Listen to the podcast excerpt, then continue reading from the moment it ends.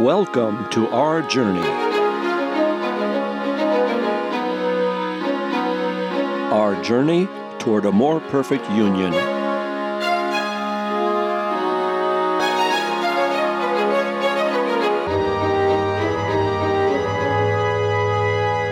Our more perfect union is an experiment, a grand experiment in something we all cherish democracy. Welcome to our Radio Roundtable with higher education consultant Dr. Michael Walker Jones, Harvard's Executive Director for Health and Human Rights, Dr. Natalia Linos, and from Beacon Hill, Representative Jeff Roy, as we the people celebrate the journey of America toward a more perfect union.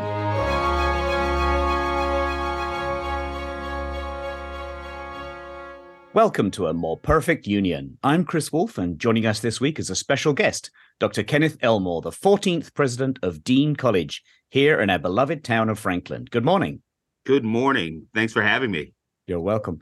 And our roundtable of regulars, uh, higher education consultant Dr. Michael Walker Jones, Harvard's executive director for health and human rights, Dr. Natalia Linos, our Beacon Hill representative, Jeff Roy, our station manager, Peter J., and my co host, Nick Remersong. Now, I'm no philosopher, but it seems to me that our shared journey toward a more perfect union will always depend on an educated public that is well informed enough to make wise decisions.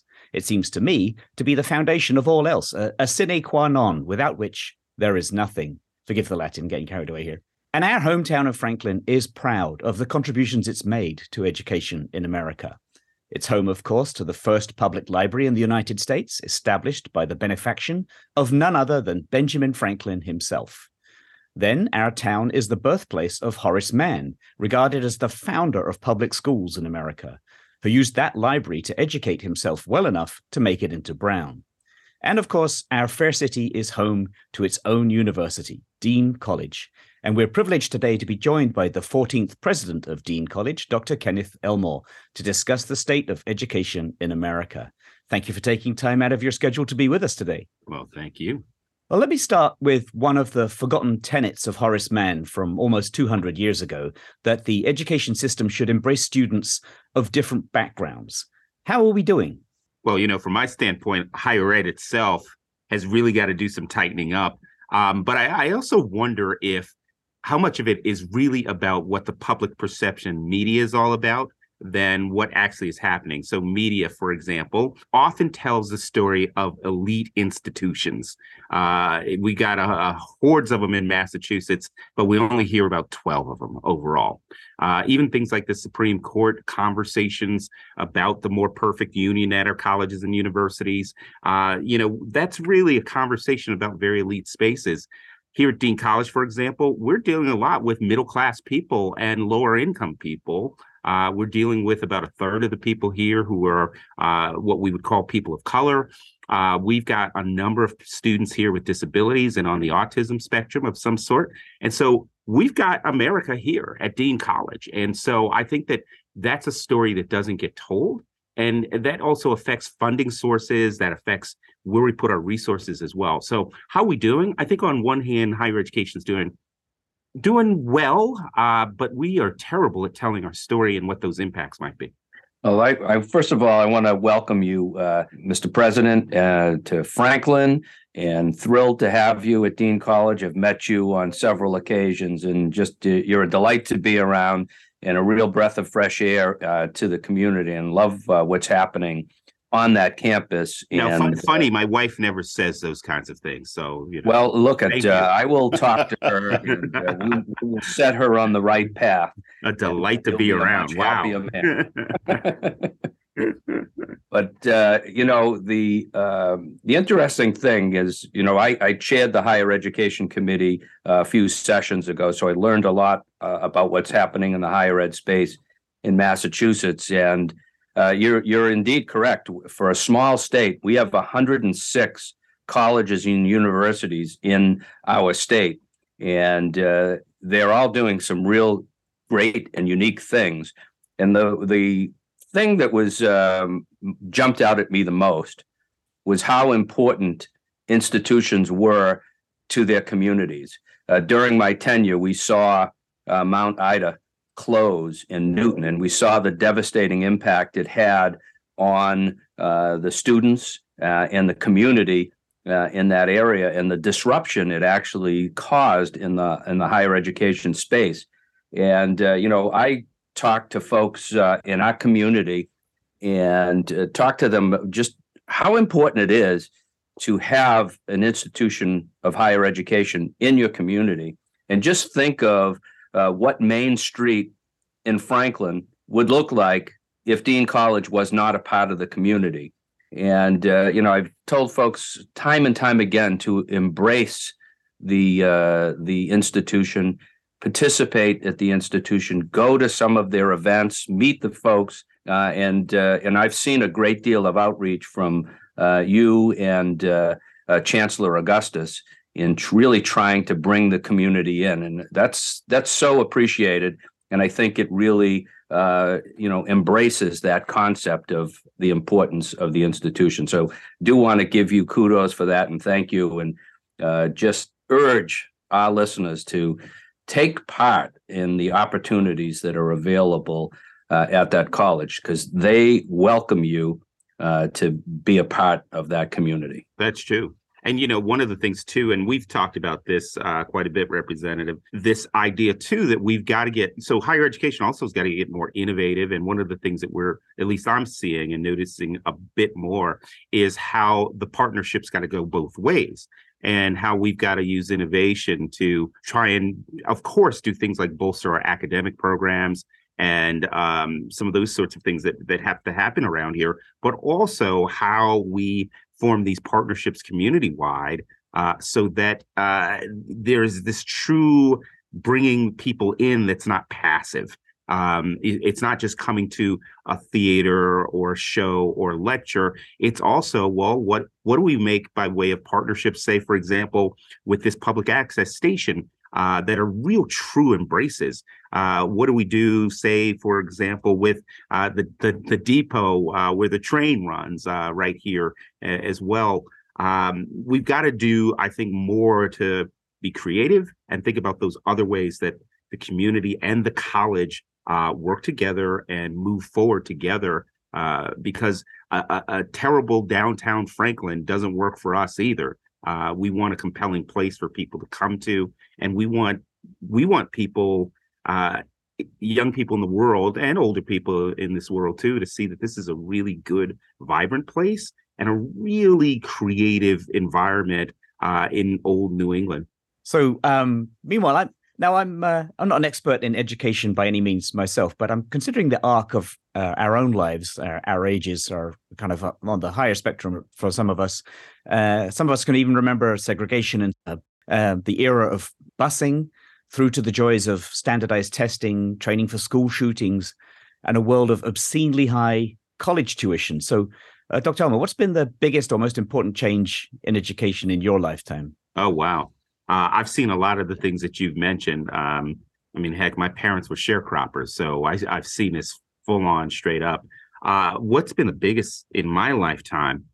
Wow, I you know I I certainly would say that um, for me, from an educational standpoint, uh, I'm I'm old enough to have gone to a high school that was recently that had been recently um, uh, uns unsegmented by gender. Uh, it was a boys only environment. So, you know, I saw the early days of that. And uh, that was that was eh, tough, not just for me, but most certainly for uh, the young women who were there. So, you know, I do think that um, a, a, bigger integration of, of from a from a gender standpoint was one of those things.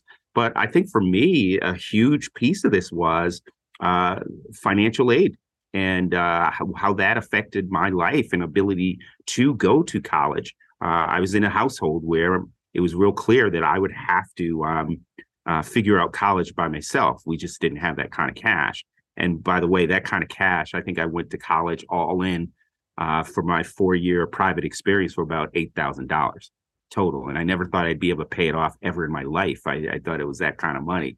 Um, so I, I, think that's a, a piece of it. Um, I do think that uh, the fight for um, opening up college admissions uh, particularly on basis of on the basis of race, gender, and I think now more of a conversation around income has been pretty significant. Um, I also think that in my lifetime too, I've seen more by way of student empowerment, and what I mean by that uh, is the notion that colleges and universities are large enough to matter, and so that means that we can tackle some of the issues that are out there uh, that are important to young people and people in these places. Um, but I just personally, I think that the advent of deep financial assistance for people who were not necessarily veterans or fit into categories was a, real boon for higher education. Can I jump in on, mm-hmm. on that, President Elmore? And uh, one wonderful to have you on the show today. Um, I'm at Harvard University as uh, at a center, but I actually grew up in Greece, and you know several European countries, including Greece, have free um, higher education. Yeah, mm-hmm. you know, my parents both went to medical school. My mom is the daughter of a, a, baker, and her mom never went to school. She got through medical school, actually came to the Harvard School of Public Health for her master's degree, mm-hmm. and it was free. And it was really a stepping stone for for both my parents. My father's dad was a refugee from Turkey, and really that free education enabled them to build a completely different life for themselves. And I know right now the Supreme Court is hearing arguments, you know, challenging President Biden's student debt relief plan, but I feel like it's so fundamental that higher education is the path through which, when we talk about the American dream and really being able to uh, provide a better future and you know for people to st- step up I-, I worry that it's not really true it is in countries where you have free education that you are actually living the american dream and not not here because of these real financial barriers um, that are clearly racialized and clearly also, you know, there are overlays. Um, so I'm I'm really glad that you brought up financial aid, and I think that we can even go further. We can be pushing for, you know, a new agenda for what would universal I don't know if it, if we can ever get there to free. And as as a mom of little kids, I also you know believe that the universal pre-K is is a top top priority because that is a huge. Um, you know, we have to tie the two together. You can't have higher education if you don't start kids off on the right path. But really, mm-hmm. thank you for for highlighting that transformative. You know, the financial aid piece as being transformative to to you and to others. Well, one of the things that's really interesting about that too is that um, if you think about where we are now, education has gotten I mean, just the, the the public look at education has gotten incredibly broad and nearly free um, there are people who believe that you can do this through YouTube. And there are also entities out there that are doing similar kind of work to what I do in terms of granting certifications and degrees. I mean, look at what, what's happening with Google, for example. Um, so, you know, that's one of those things that we've got to look at too is what do we want from an education? Uh, a lot of a lot of education in other places other than the Americas, it's about classes and that's it, right? we have done this thing over time uh, over history uh, you know the history where it's also about place and it's about people in those places and the sorts of social supports i think quite frankly you know there's a there's an element of social work that i've got to do and that's expensive and that's where your costs are just phenomenal and trying to hold those costs down you know in in this for me in this workplace is really important but also I think the American society we need to all have a conversation about what we really want from our educational experiences.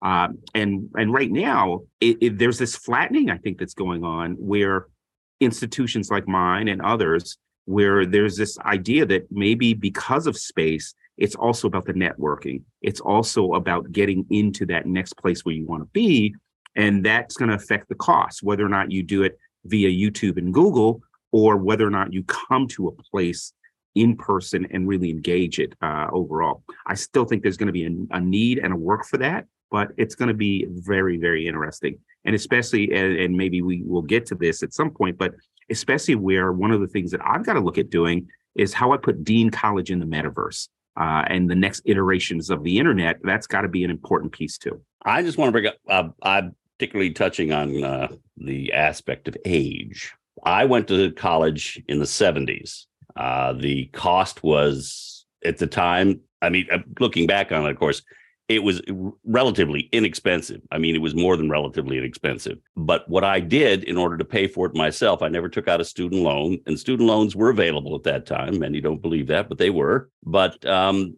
I would go to school for a year, two semesters, and then work. And I became really in the process of doing that a mature student. And I think it helped me a great deal in what I decided finally to do with my degree and what I how I decided to structure my studies in college and university. And it was a little difficult then because they they weren't aiming towards universities at the time were all almost 100% geared towards that high school senior, not towards mature students, not towards students who were coming in, going out, coming back in, going out, coming back in it was always a chore to get back in, even though I was going to the same school.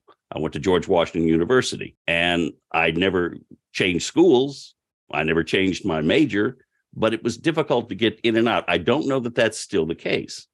Now, of course, the cost then was probably, I think, with a full load, uh, full course load of 15 hours, I think it probably was no more than $1,500. I did not live on campus. So, of course, that's a big chunk uh, set aside but I had commuting. I commuted in from the suburbs in Maryland. But yeah, it's it, it's it's more.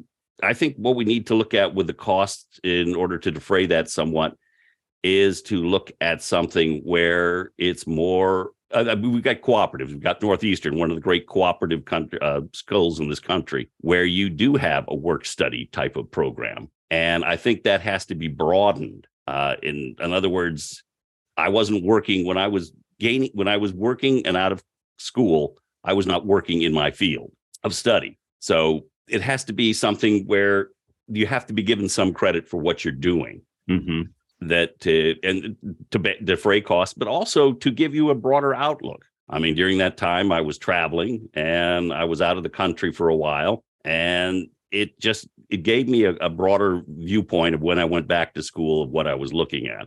And when I came out, I was much more prepared for the job market. I, you know, it had to reapply, apply, and reapply, apply and reapply many times over. So I knew the, you know, the interview stat, you know, the, how to interview, what that was going to be like, and what would best serve my purposes. So something along the lines of practical interviewing on a freshman course as opposed to uh, mm-hmm, mm-hmm. I don't know intro to college life. Well, you know, Nick, you you raised this really uh, a bunch of really important points, and uh, you know, most certainly we've got to look at those non-academic, uh, non-technical kinds of skills called being a human being, and how that works and fits in. And and you know, part of that too is uh, dealing with people. I mean, I, I'm working in this place that's Byzantine, right? The mentality is that I sit up on this high chair in a, in a this office overlooking a bucolic space.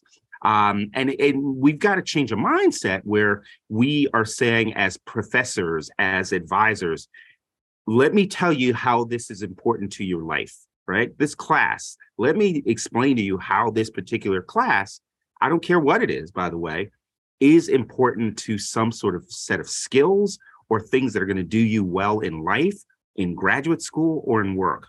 The other piece, too, that's really important, too, that you mentioned as well. Uh, I want to put business on the hook for a second here. Um, you know, co-ops require two things, and here it is going back to that that college uh, in community partnership. You know, we need places for people to do co-ops, and also business has to put a level of confidence uh, but also they've got to know what they want in terms of hiring people. Uh, we've got to make sure that a person who is in college sees that there is a real legitimate path for them after they leave, whether it's graduate school uh, or whether it's in in a workspace. And there's got to be very real opportunity for them. And business uh, or or nonprofits, whatever it might be, but outside of these places, have to say, "Yep, we're serious about bringing you on. We're serious about giving you a spot to co-op, and if you do what what works well, we will we'll bring you on, or we're serious about hiring you." But we also are going to be serious about letting you know what those skills are in our workplace that are really important that you should make sure that you learn.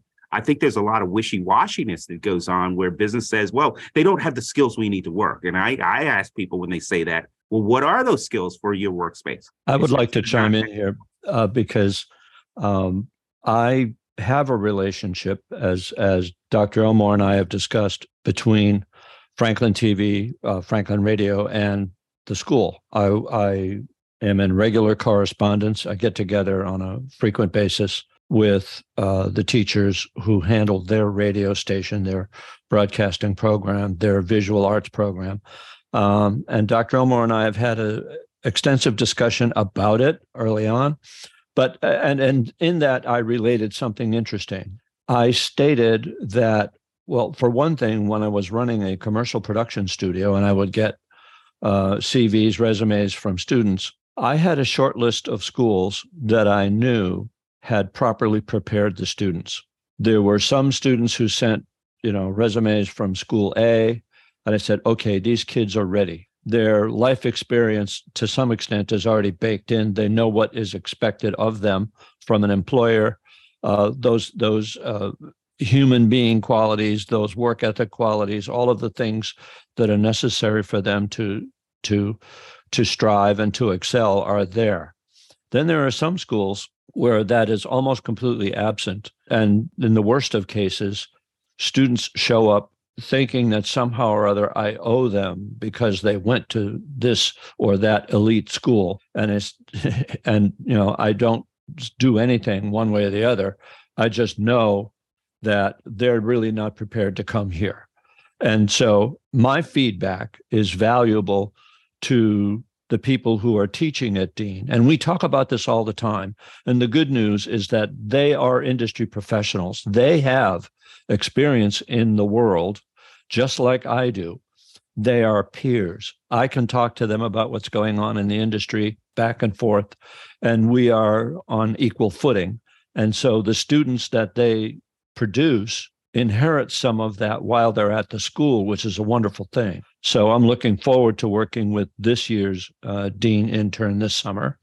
Um, I'm already looking at high expectations because I've met her, I've interviewed her, and I think she's going to be great. So we, between us and Dean, we are focusing on how do we make a robust connection between the real world and what they're experiencing at the school in terms of their exposure to the communication arts. Uh, and we talk about that every year. And and so uh, we've got some we've got some momentum built up, which I think is adding to the curriculum nicely. Let me contribute something that is actually a large scale, uh, not just an experiment, but a revamping of higher education. One of my, or actually my main client, uh, the state of Alabama, is taking everything that you guys are talking about codifying it and then putting it into its public institutions. Let me give you an example. When you were talking, Nick, about the going in and out of school and the trouble you had there, we have built the whole system in Alabama called Career Pathways. Those career pathways are codified so that if you came in and said, okay, I want to be a systems engineer and you're a freshman, but life happens and you had to leave. When you came back, the people in the career and professional services say, okay, where where were you, Nick? You're here. You've got these credits. Even if you took credits at other places, they're able to plug those in and then put you back on that pathway. And let's say, for example, you wanted to change pathways. You then we have crosswalks where, and this is a statewide effort. And I guess what I'm saying is, is that a college like Dean is in some ways a product of its environment because I don't see Massachusetts making those kinds of major structural professional career changes. When you talk about Pete, for example, the idea that there are internships and then there are professors and then there's the industry, we're bringing the industry professionals, the professors together and then codifying what are the skills that you folks who are the industry experts are looking for in this particular job. Uh, as a matter of fact, the project is called the DACUM Project. We just had one of our first adventures in terms of doing this kind of codification. They've been in business for well over 60 years. So it's possible for us to rethink higher ed. And I think that's what I'm hearing from uh, uh, uh, from you, uh, uh, Kenneth, is this idea that you cannot do things the way that we've done them and expect that you're going to be competitive either as a university or help your students to navigate this new world. And then the third part of that that I'll throw out there uh, and uh, sort of have you react to, which is this idea that there is a lifelong learning aspect that before we used to think, okay, you get your BA degree, you go get a master's degree, and maybe that's the end of it. Baked. Yeah. okay.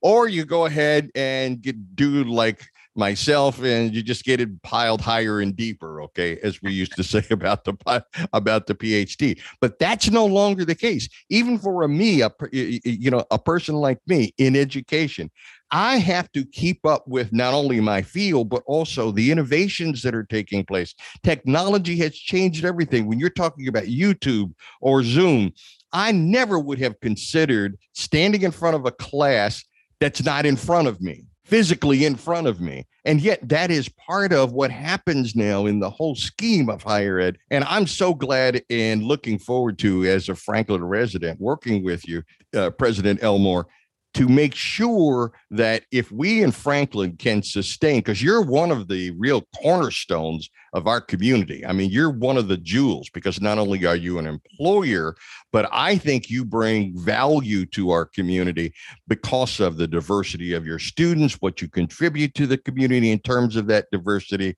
So, welcome to Franklin, too, by the way. Glad to be here for sure. And I think we've we've got a we're going to grab a cup of coffee pretty soon. I'm excited about it. Uh, and you know, and I'm excited about it too because in some ways, in some ways, uh, there are such similarities with HBCUs uh, in terms of community, community engagement, how important that institution is to the community. In terms of, I mean, a lot of times people don't realize this, but HBCUs have to experiment a lot more with modalities, uh, not just the content. And, and by the way, that's something I think higher ed's going to have to do more of content is there. Modality is what we've really got to look at a lot more. And you certainly here at Dean, that's been the message that I've been putting out there. It's about the modality of how we do it. You know, uh, we've also got to look at these ways, as you you've said, uh, Dr. Walker. We've got to look at people's lives. Uh, higher ed has always looked at people's lives, but we've also got to look at the way that lives change and be really agile to deal with that. Um, so that's where a three-year degree might be the the thing that's got to be the next move. That's where maybe it's about stacking multiple certificates together to get where you want to go. That's uh, the the other piece too uh, when i talk about modalities individuals now are expecting a level of customization in terms of their educational experiences like never before. Every individual student i get coming in here has a different path that they want for how they get their education how they do dean how they do Franklin. It's it's highly individualized. Can I ask a question about that individualized nature? And and you know, I do feel that students are coming in with very kind of niche interests, but then we know that in the future they may change jobs multiple times that it's not so I, I feel like there's a mismatch between kind of trying to specialize in a way and be unique in your education and then knowing that you may have to job change jobs that are vastly might require very different skill sets and so I'm a generalist, so I, I kind of push back and sort of encourage them to to become more generalists. But what's your view about that sort of tension? Well, you know, I think that's where we've also got to look at once again the the community employer workforce and institutions of higher education on some levels we're all we're all have we all have to be in the business of education and we've got to find this way to make sure that there is the this cycle uh, that's that's that works for us all, knowing full well that the education also has to happen in the workplace. And we can be experts and we should be experts in being able to help with that. Because I, I just don't think that we've matured enough as a society to see that inve- a lifetime investment in education is really what you got to do. Uh, in the same way that you save for a house, in the same way that you you change your car and and you do those sorts of things, you got to also say to yourself, what's the kind of investment in my education that I need, given what I want to do with my life, and given where I see, hopefully, uh, that I'm educated enough also to see uh, that there are changes in the world society that require me to try something a little bit different. And I might have to go and, and get online and take a course, or I might have to put 12 hours in uh, or an hour in here or there, but I'm going to have to always invest in my education, my personal education. And Natalia, you're you're absolutely right, and you're really not on the margin when it comes to talking about what are the skills and competencies that a student need? And is it for a specific job or is it for something that might be a little broader? And again let me sort of refer back to some of the experiment we're going through in alabama. It is a belief that every single program that every single one of our students from the University of Alabama to Alabama State University to Stillman College has to have some type of experiential learning experience. And that grows from just it may be just the ability to walk into a company and look around on an official basis and see what it is that people do so that you might be able to narrow it down to a job that I might be able to either qualify for or be offered in this company to something highly specific which we refer to as a registered apprenticeship that's the sort of gold standard, if you will, where a company hires you, you know you want to do that job. And then the company says, we're going to train you from now until you leave this company in how to move from where you are now to the next level of that job to the next job. And so your career pathway inside of the company has been set not necessarily because of the college that you went to, but because of the skills and competencies that that company wants to invest in you. And what I'm finding is is that the college faculty, the administrations, the community, the industries, and don't forget in Alabama right now, we've got three major industries. We've got airplane and chip building, we've got rocket building, uh, and we have auto manufacturing. Those are the big heavy ones, but we've also got everything in between. And we've gone to those employers and said to them, hey, we've got some students at Dean. You tell us what the competencies are of the jobs that are coming op- open. We go over to Dean and we say, uh, Mr. Elmore, uh, we need these students with these competencies. You then go to the faculty and say, How do we line up with those competencies? We get everyone talking together, and then we find the students who are taking those courses and then putting them out there in internship, in apprenticeships, in every type of experimental work-based learning experiences we can gather for these folks and i'm telling you it's taking off you, you know like a rocket so michael i, I want to uh, follow up on that and tell you a few th- exciting things that we're doing here in massachusetts and uh, you know one of them and uh, this was an, a byproduct of the clean energy and offshore wind bill that was signed by the governor in uh, August of 2022. And the, a provision that was included in there was a requirement that the Secretary of Labor produce a list of the top 10 occupational needs in Massachusetts.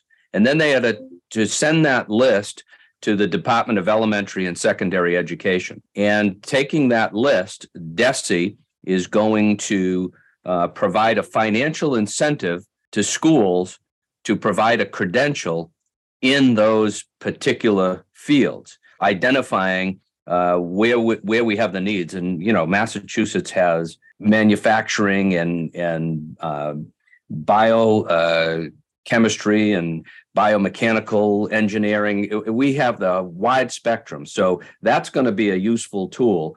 And the other piece that uh, you know I've been working on for several years now, and hopefully I did get the legislation through the House of Representatives last session. Hopefully, we're going to get it through uh, both branches this uh, session. But it's a a college and high school bill that will give uh, students in high school an opportunity to get college credits before they get the diploma. Because we know that in Massachusetts, 72% of the jobs require a credential beyond a high school diploma. Doesn't necessarily mean a bachelor's degree, but some sort of credential. And I think as a matter of equity, we have to provide those opportunities uh, to our students. And, uh, you know, I'm encouraged by uh, what I see uh, at Dean. I know that uh, I've spoken to the chancellor about these early college opportunities because right now our early college opportunities are centered uh, in our community colleges, and there are 15 of them across the state. But we don't really have a close connection physically, geographically, with a community college here in Franklin. Uh, but we have a great private institution right here in uh, Franklin, Massachusetts, and we're going to try to spread that early college opportunity uh, with a private institution. So, uh, working with Dean, working with uh, AICUM on that particular prospect. And and my final piece, because uh, I know early ed came up in Natalia's piece, and I had the opportunity to go to Dean uh, just last week, as a matter of fact, with the commissioner of early education came out to see uh, the early education program that uh, Dean College is offering. And uh, I was amazed at the, the number of students who are participating in that program, their commitment and passion to early education, and the great need that we have in the Commonwealth. Uh, so much so that uh, we are investing uh, money and, and, and other resources into developing a robust early education uh, program. And uh, it was nice to see that Dean College is at the forefront. So those are my few observations. Actually, I did have one other observation. I wish the viewers at home could see how happy uh, Michael Walker Jones looks. I don't know what's going on down there in Montgomery, uh, Alabama, but I've never seen you so bright and uh, and, and, engaged and smiling. And I was going to uh, say the same thing. There you well, go. I wish the viewers could see this. Well, I mean, the listeners could see this. well, thank you very much. Listen, I'll go ahead and make the announcement now because actually, uh, uh, President Elmore let the uh, let the cat out of the bag. I've taken a new. Uh, I've actually taken a position. I'm no longer just a consultant. I've taken a position with the Alabama HBCU uh, consortium, and now from a nonprofit organization, I'm able to help to move this whole concept of revamping higher education along. And so I'm very excited about the work that's laid out in front of me. And as a matter of fact, uh, Jeff, not only are you one of my uh, well, you are my favorite legislative member in the Massachusetts legislature. Uh, legislature, uh, but there's also this idea too that we have a czar in Alabama. Massachusetts does it. That's coordinating and bringing all of these departments together and then holding everyone's feet feet to the fire. So it's not just the Department of Labor, for example, looking at the top 10 jobs that are in demand. We have over 500 career paths that the Department of Labor had have identified from the most in demand high wage to the most in demand but not necessarily high wage. We've taken that list we've spread it out to all of the industries who actually help to contribute to that we've spread that list to the uh, uh, to the universities which are comparing that list to the programs they have. We've also collected a list of the certificate areas. So, again, like President Elmo we're talking about, we have not only legislation but the Alabama Commission on Higher Education that used to be my consul- uh, uh, that used to be my client as a consultant now has as part of their approval process a mechanism where you have to as a university tell AIC how this particular degree program not only fits into a career path, what are the uh, experiential learning experiences that one will experience through that degree, but also what are the various opportunities within your sphere of influence, your mission uh, region, if you will? What are the uh, of the jobs that are open for the next 10 years? The next thing we're doing is making sure that the faculty, as well as the industries, are communicating with one another to look at are we updating our programs to the immediate and future needs of the company. It's the Department of Commerce, the Department of Labor, uh, the governor's office, our higher education office, our K 12 office, all come together uh, at least once a month. Uh, and hopefully, uh, uh, Jeff uh, and some of the others from our system will be able to go down and see one of the culminations of an award system uh, that's in Alabama uh, in May, where we showcase those partnerships in particular the industries and the schools that have these work-based learning programs and what are the ones that are exemplary. The reason i am absolutely adamant and so happy because i want to try to preach this gospel in massachusetts because i think we have the potential to try to grow this kind of, of system much faster than what we did in alabama but at the same time with the same level of quality and enthusiasm. And that's why i'm so happy that that Dean, uh, since I can just walk down the street and see uh, President Elmore and say, "Hey, how are you guys doing on this piece?" Um, and then bring some of that knowledge to Massachusetts. I'm real happy that you know I could be at least a part of two systems, Alabama and Massachusetts, and I think working together and partnering with some of those things. That's why you see the glow on my face. Mm-hmm. Uh, but the position that I'm in, the uh, executive director of the HBCU consortium, puts me in a position where I have to work at all three levels: federal state and local. And I get to work with all of those wonderful historically Black uh, colleges and universities in Alabama, which I will promote and say that Alabama has more HBCUs than any other state. And so I'm just happy to be a part of that. That's why you see the glow on my face, if you will. Um, I want to, I'd like to harken back a little bit to something that uh, Dr. Elmore and I discussed briefly uh, when we first met. And that is the quite frankly in in cases of like communications the communication arts and so on uh, where you're looking at craft skills as well as general knowledge it's a real challenge for schools to get out the crystal ball and predict where the industry is going to be in five and ten years. What are the trends? What's going away? What's rising? What is the impact of technology? Uh, by example i can tell you that what i learned when i first got into this business maybe 10% of it is applicable today, if that, uh, in a sort of a general way. But I had to learn new skills along the way. Um, and that continues even now. I still have to learn new skills as long as I've been in this business. But on top of that, uh, I also know that the humanities, arts, language, the communication skills, the ability to be a human being, those things endure those things are a constant within an ever changing technical world. And as time has gone by, I have understood to a greater and greater extent the ability to be able to communicate effectively, to be on point, and to understand the narrative of what's going on around me and how it is that I can move it in the direction it needs to go. Uh, and that requires not only, you know, obviously considerable experience, but I think that schools can flag that as a skill set and, and really lean into it as a way of making sure that not only do you address the how, how did things happen, but why did they think happen?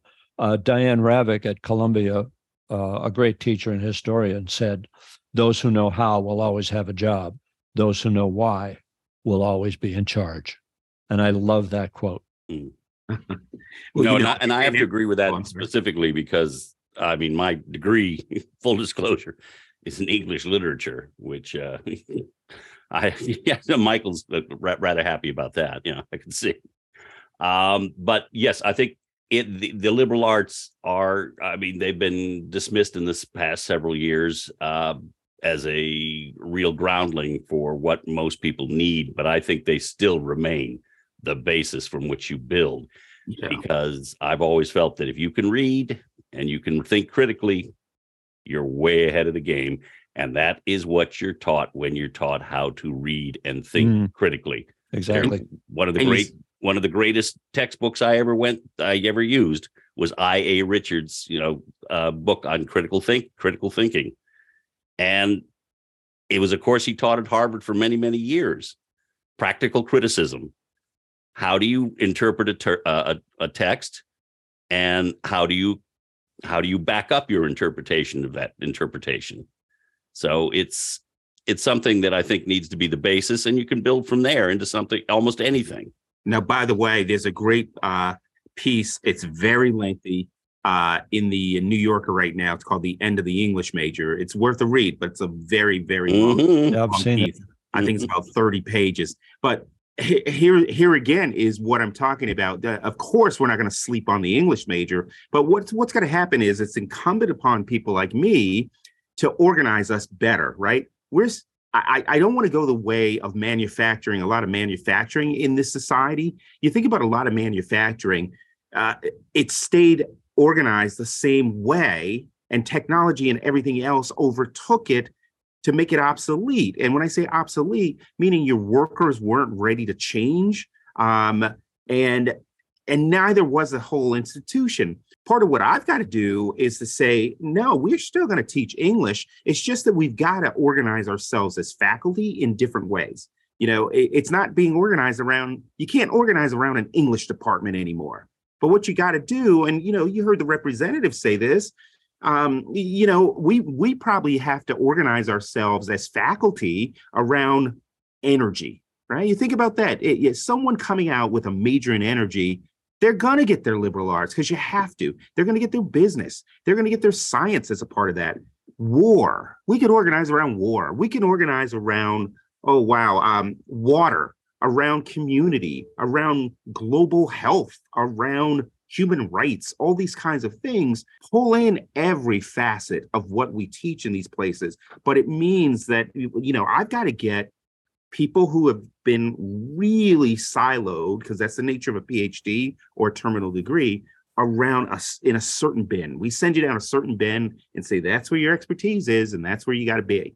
And I've got to say, these folks, great, but you got to be together in a department, not with other English people teaching English. You got to be in a department with people talking about energy because people are still going to need to write who are dealing with these sorts of fields. And you know, so we want to inspire our students to be those people who know as much about the why as the how. Dr. Elmore, that's a very good point. As, as I'm sure you know, we could talk endlessly about uh, education and the struggle for us to reach a more perfect union. But for now, another more perfect hour has flown by, and we have to say goodbye until next week. And Dr. Elmore, we look forward to you, you joining us again in the future. What a blast. I hope so. Thank you. If you'd like to, uh, the public now, you, you listeners out there, uh, would like to weigh in on our discussions, we'd love to hear from you. You can email us at info at franklin.tv. That's I N F O at franklin.tv. If you enjoyed our discussion, please let us know. If you disagree, all the more reason to uh, let us know. You can also share or listen to this program or any of our past episodes anytime. Our podcasts are available online. Just visit our website, wfpr.fm. Special thanks again to our guest, Dr. Kenneth Elmore, President of Dean College, and to Dr. Natalia Linos, Dr. Michael Walker Jones, our representative on Beacon Hill, Jeff Roy, station manager Peter J., and my co host, Nick Remasong. I'm Chris Wolf. Thanks for listening and joining our shared journey toward a more perfect union.